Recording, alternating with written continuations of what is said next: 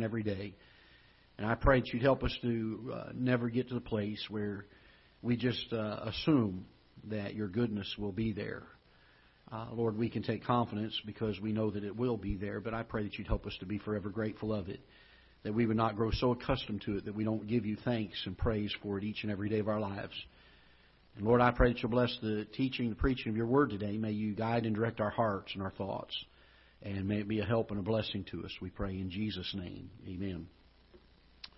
All right. If you will, let's take our Bibles, and we're going to be dealing with the uh, the subject of law and grace. We we did something a little bit different in this book. We've been trying to do just a high level overview of each of these books, as it's kind of really just a survey uh, of each book.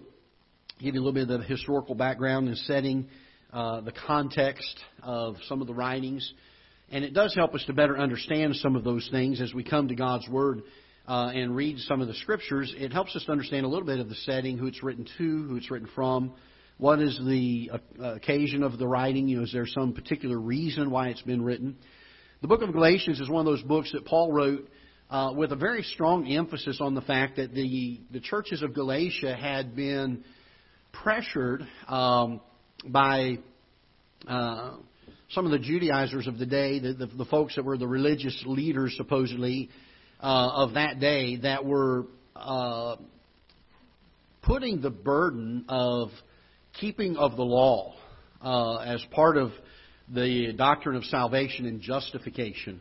And and Paul uh, basically spends the entirety of the book addressing this issue uh, with the churches of Galatia. That uh, listen, don't don't be quickly removed from this. Uh, he said, "You started in faith. Let's not go back to the works thing. Let's not get back to this idea of being under the bondage of the law and under the works." Uh, we spent a, a, little bit of time, and rather than just giving a quick overview of this book and moving on, because this truth deals so um, so intertwined and intimately with another subject that we'll be teaching on, Lord willing, starting this Wednesday, which is the issue of repentance in Scripture. Because they are so closely intertwined and, and intermingled, I felt it very necessary to kind of go through this particular doctrine in the book of Galatians. So we spent time last week uh, kind of laying some foundation and getting about halfway through some of the material on the issue of uh, law and grace and uh, the idea that uh, no, no, one, no one has ever been justified by the keeping of the law. The Bible is very clear about that. Paul speaks of that. Um, and if you think about it, and this is very important for us to make a distinction here because we, we sometimes think of uh, the keeping of the law and committing sin as separate issues. But the truth is, um, sin, the, the, simplest definition of sin is the violation of God's law, uh, God's moral law. So we would say then that the keeping of the sin, uh, I'm sorry, the keeping of the law, there we go, keeping of the law, in essence, is uh, becoming removed from or forsaking sin. If we keep the law, we're, we're, we're taking the things that we know are going to be sinful and we're we're pushing those back and we're saying, I'm going to keep the law. And so the idea of, of forsaking sin is, is really almost as synonymous as using the term the keeping of the law. Uh, we would jumble all of that together into one term called works. Works. Uh, we're trying to live holy. We're trying to live godly. And so it's important for us to understand that distinction and, and define this as such because the law tells us this. Now, there are several laws that are given. There are what are called ceremonial laws. These are laws that are given for the purpose of worship, and they distinctly give uh, rules and regulations for the nation of Israel specifically to uh, how they are to worship God in the temple. There were certain laws given that were regarding the temple itself. There were some laws that were identification laws. The nation of Israel were the only ones that were to hold to those laws because they were solely for the purpose of distinguishing them from other nations. Um, for instance, the law of circumcision was literally a law that was given for no other purpose than identifying them as the children of God. Um, and then we have uh, moral laws that God has given in Scripture. Those are laws that all of us keep. Now, the other laws, the ceremonial laws and even identification laws, there may be some good things in there that we can look at and we can use as influence on our lives, but they're not things that we are held to because we're not Jews. We're not part of the Jewish nation. And so I wouldn't say that they're um, they're not useful to us because there are some things that help us to see God's character, uh, God's holiness, God's uh, re- the reverence that's due to God in some of the laws and the rules of worship that were given, uh, the highness of our God, and not to think of Him too small or too little uh, than what He is. And so there's some benefit even to those laws, but we were not ever held to those. We are held to God's moral laws uh, throughout uh, Scripture. However, the keeping of those, if we were to keep every single law that God ever gave to mankind, it would not justify us in the sight of God. That is the important thing here. This is what Paul is addressing the churches of Galatia about. He said there are some men out here that are troubling you, they're deceiving you, they're teaching you that in order for you to be justified, in order for you to be saved, in other words, in order for you, in order for you to have your life um, made just as though you've never sinned, for God to, to give you that imputed righteousness that He speaks of, that that does not come by the keeping of the law. The law is what teaches us, and we talked all about this last week. The, the law is what teaches us the sinfulness of our sin. If we didn't have the law, we wouldn't understand our sin. We wouldn't have a, a, an idea of the sinfulness or the, the, the penalty of what it costs uh, we would understand how it violates God's holiness and God's justice. And so the law in and of itself is not a wrong thing. And the law is not uh, what has condemned us of our sin. Uh, it is our sin that condemned us of our sin. The law just told us about the condemnation, helped us to understand that. But the law was not a bad thing in and of itself. Uh, but neither could it save a man. It could not justify him. All it could do was to show us the sinfulness of sin in the eyes of a just God and to show us the penalty of that sin. Now, that's kind of where we left off last week. I made a statement at the very end of last week um, that I want to start from this springboard and move forward from here. And that is this uh, that I do not, nor do you, have to keep the law in order to get saved. I do not have to keep the law in order to be saved. Because again, we've already established the keeping of the law is considered works. It is my righteousness that I am trying to do. And those would be works. If we came across and said, well, you've got to live this way, this way, and this way before God will save you, we would say you're depending on your works for your salvation, and that would not be salvation. That's not by faith. You do not have to keep the law in order to get saved. Now, that is crucial, and you'll see as we start dealing with this on Wednesday night, with our understanding of what repentance is. Repentance, and we'll just give you a bird's eye statement here to, to kind of whet your appetite for Wednesday night. Repentance is not forsaking of our sin. I'm going to leave you with that statement. We'll tell you what it is dealing with. Because repentance is in Scripture, it is a part of salvation. But how we define and understand what repentance is according to Scripture is, has been greatly misunderstood in the day that we live. If we were to say that repentance is forsaking of our sin, then we're saying that you have to keep the law in order to be justified. It becomes a works salvation. We cannot have that. And so That'll kind of get your wheels turning, especially if you've wondered about this or had thoughts about this, or maybe have thought or been taught something differently. Uh, that'll get your wheels turning for Wednesday night, and I would encourage you, uh, if you're questioning that, wondering, well, what is he talking about there? Be here Wednesday night. Please, please, please don't miss it. Vital, vital, important. Uh, and we will be at least two Wednesday nights on it, more than likely three Wednesday nights on the subject. Uh, and depending on how, how well we move through the material and there's understanding of it, uh, we may even take a fourth one, uh, possibly. So, very important doctrine that must, folks, in the day we live, it must be understood. Uh, we, I believe, in many cases have mistaught some things that will cause some people to be trusting what they have done for their salvation. And folks, you know this, that if we're trusting works, we are not saved, no matter how sincere we are on it. We are not saved. And we've got to understand this doctrine. So help us with this and be here Wednesday night. If you have any question at all, or if you already are settled on it, but you don't really have all the scripture behind it to, to give a defense of it, again, be here. All right, be here Wednesday to help with that. So this is kind of where we left off with uh, the book of Galatians last week. That by the keeping of the law shall no, no flesh be justified. Uh, in fact, in chapter 3 of Galatians, if you'll take a moment to look there, in verse number 11, this is kind of the last verse that we dealt with as we left the hour. Galatians chapter 3 and verse number 11. but that no man is justified by the law in the sight of God is what? Is what?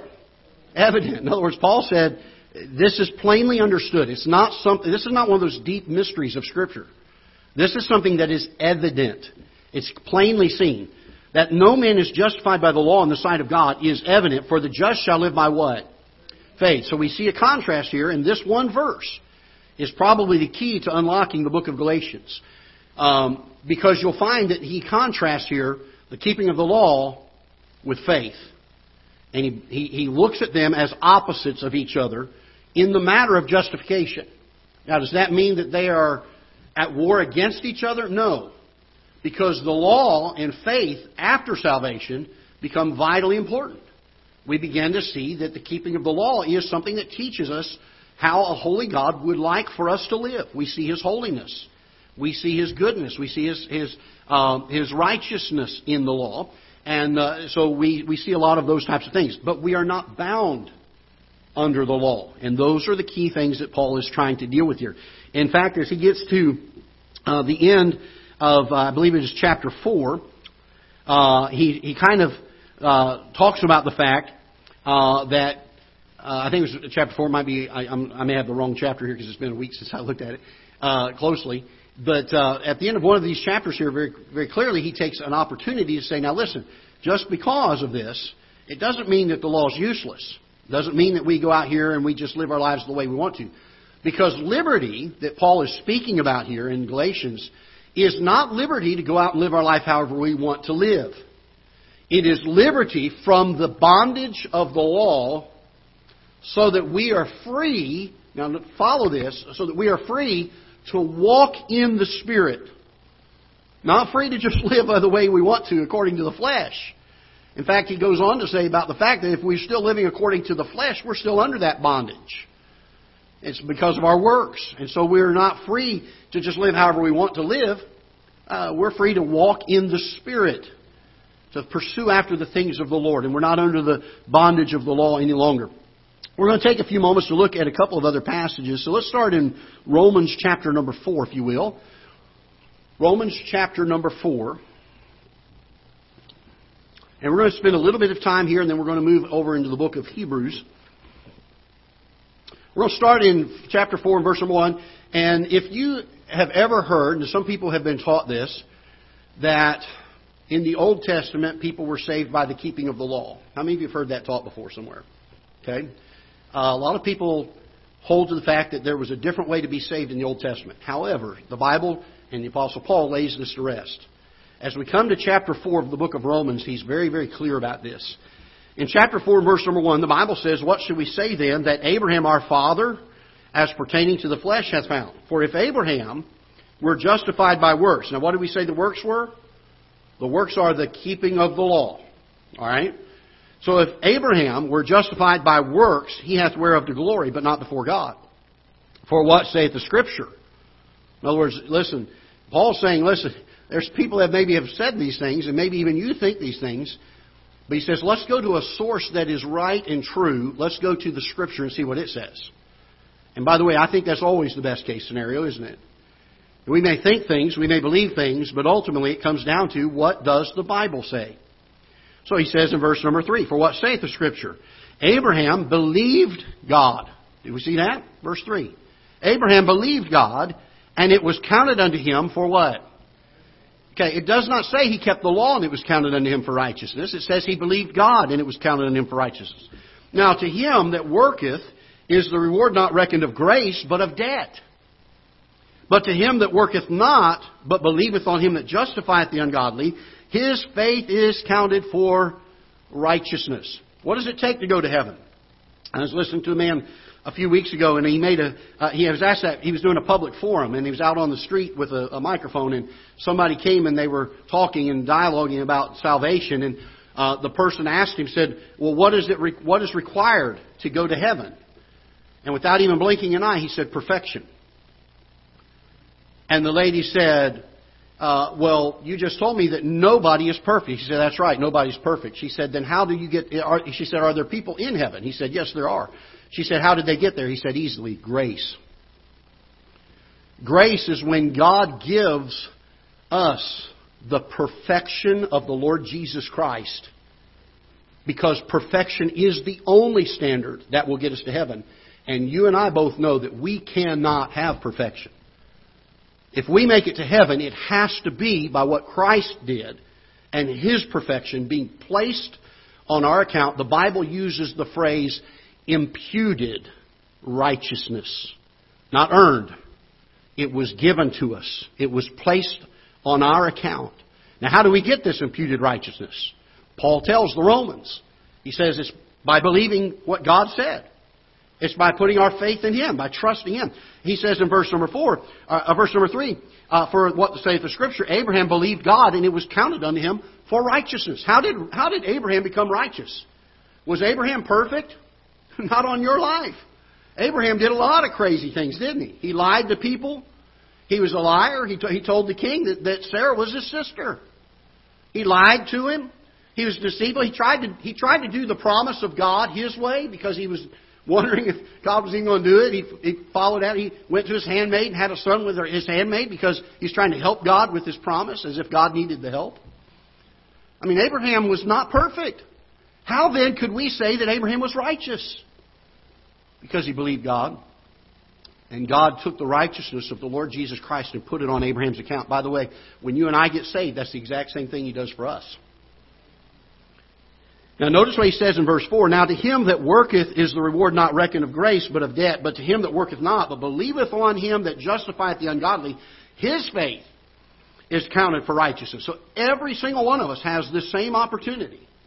Even as David also described the blessed, uh, the blessedness of the man, speaking of Abraham, David was talking about Abraham, unto whom God imputeth righteousness without, notice this, without what? Works. What did we say works is?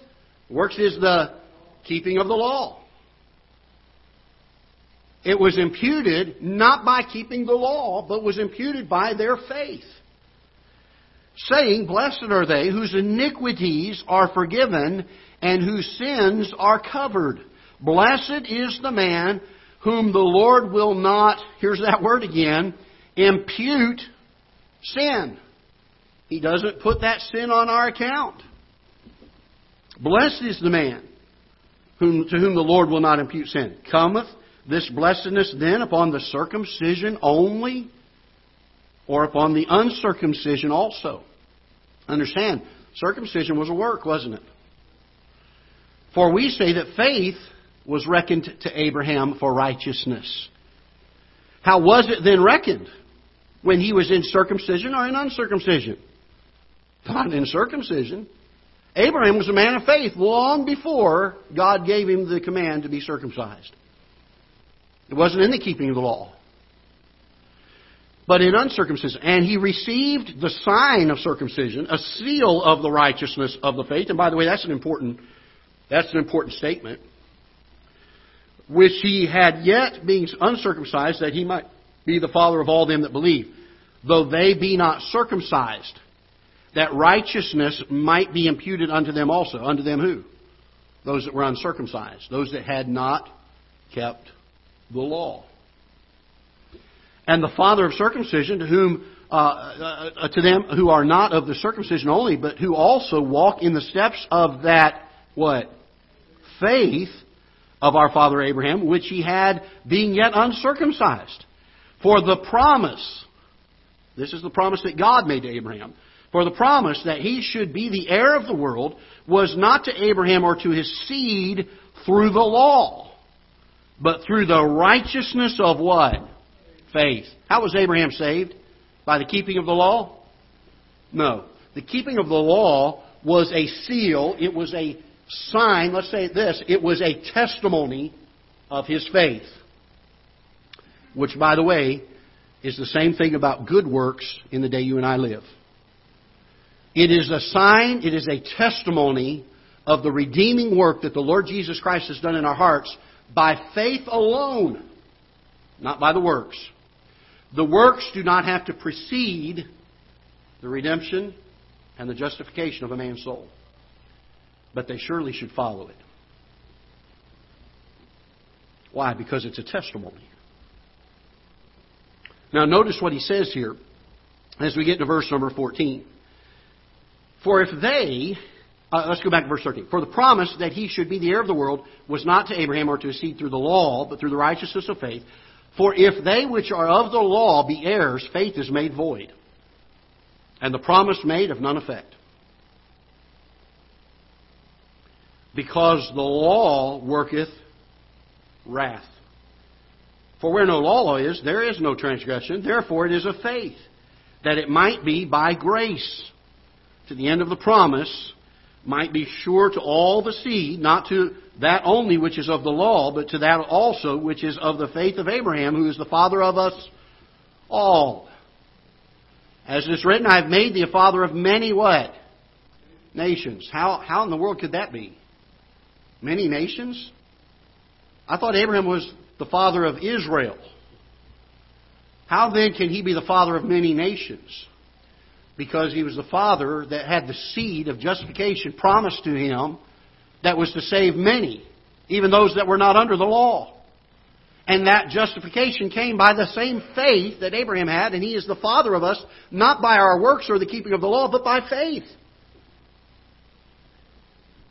And notice what he says here, before him whom he believed, even God, who quickened the dead and calleth those things which be not as though they were, who against hope believed in hope, that he might become the father of many nations, according to that which was spoken, so shall thy seed be. And being not weak in what? Faith, he considered not his own body now dead when he was about a hundred years old, neither yet the deadness of Sarah's womb. So remember the promise God told him about having the seed that would be from him, that would be the blessing of all nations. And uh, of course, he he tried to do it his way and went and had a, a son by a handmaid, and that wasn't God's plan, was it? He was a 100 years old, Sarah was 90, and God had promised them a son, and Sarah laughed. You remember that? She didn't have that faith. Abraham did.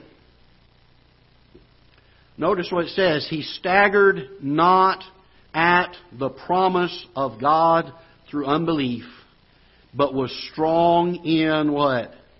Faith, giving glory to God. And I want you to underline, asterisk, bold print, everything you can, verse 21. It is the key verse of, I think, salvation in all of Scripture and being fully persuaded that what he had promised he was able to perform, and therefore it was imputed to him for righteousness. Those two verses, when we say that the way you get saved is by trusting God, that what He said He would do to save us would save us, those two verses, there's no verse in Scripture, I think, any stronger than these two about how we put our faith in the Lord Jesus Christ. If somebody says, okay, I understand I'm supposed to have faith in what Christ did for me, what does that mean? How do I have faith? Right here it is. Being fully persuaded that what He, God, had promised, He, God, was able to perform. And therefore, it was imputed Him for righteousness. No matter how unseemly that promise seemed in Abraham's eyes, no matter how impossible it, it seemed to be, no matter how difficult a task and improbable it seemed, Abraham said, Lord, you said it, I'm going to believe it. I'm just going to trust it. No matter how un, impossible it seems or how unlikely it seems, that simply by putting our faith in Him, He's going to save my soul. It is what He said.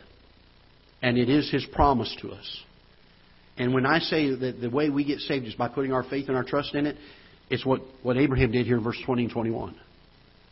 I'm fully persuaded that because God said, Whosoever shall call upon the name of the Lord shall be saved. If I put my faith in Him and what He promised me on when He died and was buried and rose again, that I would have eternal life through putting my faith in Him. If I trust that with all my heart, being fully persuaded of it, that this is what saves me, the Bible says that according to that, verse number 21, therefore it was imputed unto him for righteousness. Not the keeping of the law. In fact, Paul seems to go out of his way in verse four or chapter four, doesn't he? To tell these people over and over and over again, this didn't come to Abraham by keeping of the law. This didn't come by him being circumcised. This didn't come by him doing works. This came by one way by him putting faith in what God said. Did God tell us that if we would put our faith in him, he would save us? Yes. Then let's be fully persuaded of it. Let's trust it. Trust it so much that if God was lying, we would be lost because I'm just taking him at his word. I'm putting God to the test. We would use the word proving God. If he said it, I'm going to believe it. I, there was a song years ago, I've shared it before, back in the 70s, 80s, kind of got popular among youth groups and stuff. God said it, I believe it, and that settles it. My dad years ago was talking about that in the service, and he said, You know, God said it, and it really doesn't matter whether I believe it or not. It's still settled. The truth is still there. And that is that salvation is by faith alone. I want to make three statements here. Number one, salvation is by faith alone, without works. Number two, salvation is by faith alone, without works. And number three, salvation is by faith alone, without works. I could give you many more points, but I think it would be redundant. Folks, I cannot emphasize this enough. We're living in a day where even good King James Version, Bible believing churches have this mixed up. Salvation is by faith alone without works. End of story. Do I have to forsake my sin to get saved? No, I do not. We'll talk more about this on Wednesday and we will find out what does it mean then when it says repent. We're going to look at what the Bible says repentance is. Because I'd far rather trust it than some man, wouldn't you? And so we're going to take some opportunity to do that, and hopefully by the time we get done, you will have a very, very clear and easily understood doctrine of repentance established in your heart and in your mind that is scripturally in line. And hopefully be a help to others that may have this issue misconstrued. Let's look now in uh, Hebrews chapter 8. I'm going to spend probably the rest of our time here. I've got some additional notes that aren't quite as crucial to this uh, that I may or may not get to this week. I'll probably we'll probably end our study on Galatians this week and just move on. Um, and I'll I'll have these notes available if you would like to get a hold of them. Uh, Hebrews chapter number eight. And uh, I'm going to read, it's 13 verses. We're going to read through the chapter again. Very important chapter, I believe.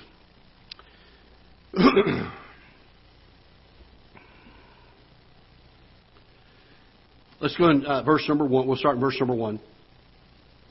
Now, of these things which we have spoken, this is the sum. In other words, he's dealt with some things in chapter 6, chapter 7. I would urge you, I would urge you to take some time to thoughtfully read. Hebrews is a little bit of a deeper book. Um, and so when you go through reading it, don't rush. Don't, don't, don't go through it quickly. But especially as you get to chapters 5 through, I would say, chapter 10, really the whole book is, is foundational to the truth. But really, 5 through chapter about 10 is, is a doctrine that I think is so vitally important that ties in with this idea. Um, we have in the book of Hebrews a clear distinction given of what's called the Old Covenant and the New Covenant. All right? Um, New Testament word that's often used, in fact, they use them interchangeably here in Hebrews chapter 9, 8 and 9, is covenant and testament. You wonder why our Bible is divided into two portions the Old Testament and the New Testament. And the reason was there was the Mosaic covenant that God made and the Abrahamic covenant that God made. and up until Calvary, they were to follow the law, not for redemption, but they were to follow it because they were under that, that bondage of the law. But that Old Testament, that Old Covenant, was done away with because it was imperfect. The blood of calves and goats could never redeem a man of sin. Uh, the Bible is very clear about that in the book of Hebrews. And that a New Testament or a New Covenant was needed, and this is what's spoken of here in chapter 6 through chapter 10. Now look in verse number 8. That New Covenant was made at Calvary. So much so that when the New Testament was made, the Bible says that the veil of the temple, that was the separation from men and the holiest of holies, the presence of God Himself, there was a thick veil between them. That when Christ died on Calvary, that old covenant was done away with, and we now have direct access to God. Could you imagine the first time that those priests walked in and were able to look with their own eyes into the Holy of Holies? You and I have the opportunity, according to Hebrews, any time that we desire to come into the very throne room of God. How did we get this access? Because of a better covenant. One that the Lord Jesus Christ made for us on Calvary. Look with me in verse 8. Now, of these things which we have spoken, this is the sum. We, meaning those of us here in the New Testament now, after Christ has died, we have such an high priest who is set at the right hand of the throne of majesty in the heavens a minister of the sanctuary of the true tabernacle, which the Lord pitched and not man. For every high priest is ordained to offer gifts and sacrifices. Wherefore, it is of necessity that this man have somewhat also to offer. For if he were on earth, he should not be a priest, seeing that there are priests after uh, that offer gifts according to the what? According to the law, who serve under under the example of the shadow of heavenly things. So this tabernacle that's in heaven, that is not made by men's hands, was not pitched by men's hands, was pitched by the Lord. That these things in the Old Testament, you folks, you can come on in. You're welcome. Come on in. Absolutely, it's not a problem at all. And uh, th- these folks in the Old Testament, uh, they they had this tabernacle that was a shadow or picture of what was in heaven. And uh, the Bible says this in verse number five: "Who serve unto the example of the shadow of the heavenly things, as Moses was admonished of God when he was about to make the tabernacle. For see, saith he, that thou make all things according to the pattern shown to thee in the mount. Now, but now hath he obtained a more excellent ministry, by how much also he is the mediator of a what? A better covenant, which was established upon better promises. For if that first covenant had been faultless, then no place should have been sought for the second. For finding fault with them, he saith, Behold, the days come, saith the Lord, when I will make a new covenant with the house of Israel and with the house of Judah, not according to the covenant that I made with their fathers in the day when I took them by the hand to lead them out of the land of Egypt, because they continued not in my covenant. And I regarded them not, saith the Lord. For this is the covenant that I will make with the house of Israel after those days, saith the Lord. I will put my laws into their mind and write them in their hearts. And I will be to them a God, and they shall be to me a people, and they shall not teach every man his neighbor and every man his brother, saying, Know the Lord, for all shall know me, from the least to the greatest. For I will be merciful to the unrighteous, and their sins and their iniquities will I remember no more. In that he saith, A new covenant he hath made the first old. Now that which decayeth and waxeth old is ready to what? Vanish away. The old covenant, the law that was given. That old covenant that he made. It's ready to vanish away. Why? Because a new covenant has been established at Calvary. Now look what he says in verse chapter 9. Then verily, the first covenant, which also had ordinances of divine service and worldly sanctuary, for there was a tabernacle made, the first wherein was the candlestick and the table, the showbread, which is called the sanctuary. And after the second veil of the tabernacle, which is called the holiest of all, which had the golden censer, the ark of the covenant, around overlaid round about with gold, wherein was the golden pot that had manna, and Aaron's rod that budded, and the tables of the covenant. And over it the cherubims of glory, shadowing the mercy seat, of which we cannot speak now speak particularly. Now when these things were thus ordained, the priest went always into the first tabernacle, accomplishing the service of God. But into the second went the high priest alone once every year, not without blood, which he offered for himself for the errors of people. The Holy Ghost, this signifying that the way into the holiest of all was not yet made manifest while as the first tabernacle was yet standing, which was a figure for the time then present in the which were offered both gifts and sacrifices that could not make him that did the service what? Perfect, as pertaining to the conscience. Which stood only in meats and drinks and divers washings and cardinal ordinances, imposed on them until the time of Reformation. But Christ, being come and high priest of good things to come by a greater and more perfect tabernacle, not made with hands, that is to say, not of this building, neither of the, by the blood of goats and of calves, but by his own blood he entered what? Once He entered once into the holy place, having obtained eternal redemption for us all. For if the blood of bulls and goats and ashes of a heifer sprinkling the unclean sanctifieth the purifying of the flesh, how much more shall the blood of Christ, who through the eternal Spirit offered himself without spot to God, purge your conscience from dead works to serve the living God? Christian liberty means we are not under the bondage of the law in works any longer. It's been done away. We have been given liberty now to walk in the Spirit. Not to live the way we want, because the old flesh nature still wants to do things that are wrong. But we now have the Holy Spirit living inside of us that causes us to have a desire to walk after Him. Notice in verse number 15, and for this cause He is the mediator of the new what? The New Testament. He's the one that's the mediator of it. That by means of death, for the redemption of the transgressions that were under the First Testament, they which are called might receive the promise of eternal inheritance. Now let's go to verse number 10, uh, chapter number 10 for sake of time. You can read through the rest of chapter 9. It's, it's a great chapter. Let's go to chapter 10 very quickly and we'll be done here in just a moment. For the law, having a shadow of good things to come, and not the very image of the things, can never, do we see that word? Can what? Never, with those sacrifices which they offered year by year continually, make the comers thereunto perfect. For then would they not would they not have been ceased to be offered, because that the worshippers once purged should have had no more conscience of sin. But in those sacrifices there is a remembrance again made of sins every year, for it is not possible that the blood of bulls and of goats should take away sin. Wherefore, when he cometh into the world, he saith, Sacrifice and offering thou wouldest not, but a body hast thou prepared me. And burnt offerings and sacrifices for sin thou hast no pleasure. Then said I, Lo, I come in the volume of the book it is written to me to do thy will, O God. Above when he said, Sacrifice and offering and burnt offerings and offering for sin thou wouldest not, neither hadst pleasure therein, which are offered by the, what's the next word here? Law. God does not have pleasure in those. Then said he, Lo, I am come to do thy will, O God. He taketh away the first covenant, if you will, that he may establish the second. No longer under law we are now under grace, by the which we are sanctified through the offering of the body of Jesus Christ. Notice this phrase, and I love it once for all.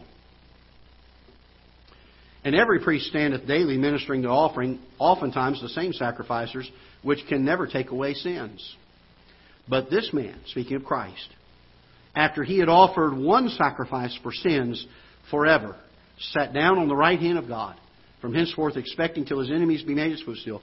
For by the offering, by one offering, he hath perfected forever them that are sanctified. Whereof the Holy Ghost also is a what? Witness to us. For after that he hath said before, This is the covenant that I will make with them after those days, saith the Lord. I will put my laws into their what? Into their hearts and in their minds will I write them. The law still is a schoolmaster. It still teaches us things. We're just not under its bondage anymore. It teaches us the holiness of God. It helps us to understand His nature and His character. It helps us to do things that are pleasing to Him. But we are not under its bondage anymore. We are now under grace. Our righteousness does not save us, but only the righteousness of the Lord Jesus Christ that has been given to us saves us. And their sins and iniquities, he says, Well, I remember no more. Now, where remission of these is, there's no more offering for sin. Uh, we're going to deal with some of this in chapter 10 as we get into our uh, discussion on repentance this Wednesday. And so I'm going to kind of leave it there because I don't want to launch into a new study there yet. Galatians is a tremendous book.